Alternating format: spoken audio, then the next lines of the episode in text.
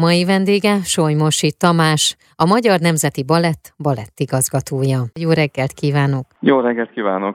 Az Operaház újranyitása után 2022. szeptemberében Seregi László fergeteges táncjátéka, a Makrancos Kata is visszatér a repertoára. Ez egy olyan balett, amelyet ugye 28 éve játszak már. Én úgy gondolom, hogy egy jó balettet lehet 28-30, akár még sokkal több évig játszani, ami jó, az jó és én azt látom, hogy a közönség nagyon szereti, táncosok nagyon szeretik. Négy szereposztásba fogjuk idén bemutatni, ami azt mutatja, hogy a Magyar Nemzeti Balett művészei között nagyon sok olyan tehetség van, aki ezekre a szerepekre alkalmas, és természetesen a legmagasabb minőségben és a legjobb kiadásban fogjuk bemutatni, ezt láthatja majd a közönség. Az évadnyitó beszédét megtartotta augusztus végén, és ott az új tagokat is köszöntötte. Esetleg az új tagok közül lesznek olyanok, akik már szerepelnek ebben a balettben? Természetesen ez nálunk egy hagyomány, hogy amikor elkezdődik a szezon, akkor üdvözöljük az új tagokat, illetve vázolom a, a, a következő hetek, hónapok, de talán az egész évnek a programját. Ez egy hagyomány nálunk, és ilyenkor a, az új tagok is jobban belelátnak, hogy mi hogy dolgozunk, hogy kezdjük a szezon.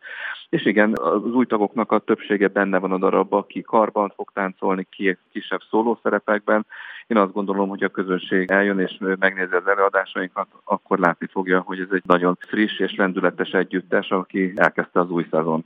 A makrancos katához milyen a kapcsolódása? Azért itt egy hosszú időszakról van Igen. szó, én azt gondolom.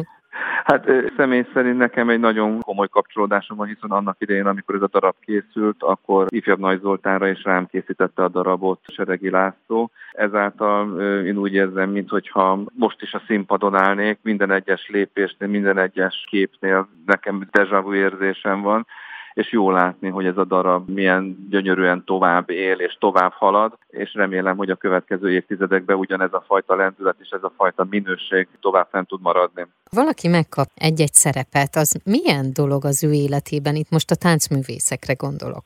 Mindenki számára, aki szerepet kap, azt gondolom, hogy ez egy nagyon fontos és nagyon lényeges része az életének hiszen ezekre a szerepekre fel kell készülni, az azt jelenti, hogy a, a művészi, illetve technikai tudása fejlődni fog, illetve biztos vagyok abban, hogy egy szerep sosem készül el egy szerepet addig gyakorol az ember, amíg abban nem hagyja a táncot, hiszen mindig van valamit rajta javítani, vagy máshogy gondolja. Én azt látom, hogy ez a fajta művészeti munka nagyon-nagyon komolyan folyik a Magyar Nemzeti Balettnél, és azok a balettmesterek, akik dolgoznak a művészekkel, nagyon jól felkészítik őket ezekre a szerepekre és ezekre a darabokra. Beszéljünk egy picit a történetről, a zenéről. Hozzuk meg még jobban a kedvét a hallgatóknak, aki eddig még csak gondolkodott rajta, hogy ellátogasson és elmenjen megnézni ezt a darabot, most még jobban biztos legyen benne. Én azt gondolom, hogy nem szabad sokáig gondolkodni, hiszen ez a darab egy maradandó élményt szerez mindenki számára. Én nem is akarnék azt mondani, hogy hány évesek jöjjenek, és hány éveseknek ez nem való. Én úgy gondolom, hogy ez mindenki számára egy felhőtlen szórakozást fog nyújtani.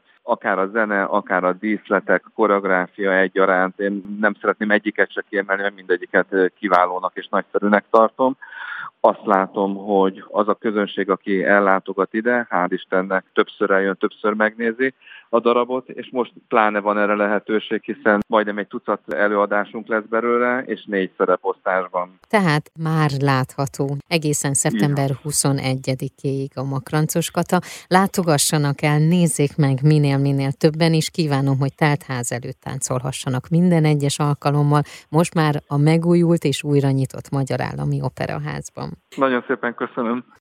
Shakespeare a Makrancos Hölgy című vígjátéka egy sor zenész színpadi és filmes adaptációt ikletett már. 1994-ben Seregi László koreográfiájához Goldmart Károly zenéjét választotta, a komponista így Hidas Frigyes igényes válogatásának köszönhetően Shakespeare társ szerzője lett.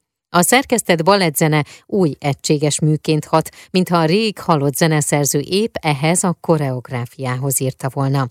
Ezt a kompozíciót tekintheti meg a közönség a felújított Magyar Állami Operaházban szeptember 21-ig. Mai vendég Solymosi Tamás volt, a Magyar Nemzeti Balett balettigazgatója.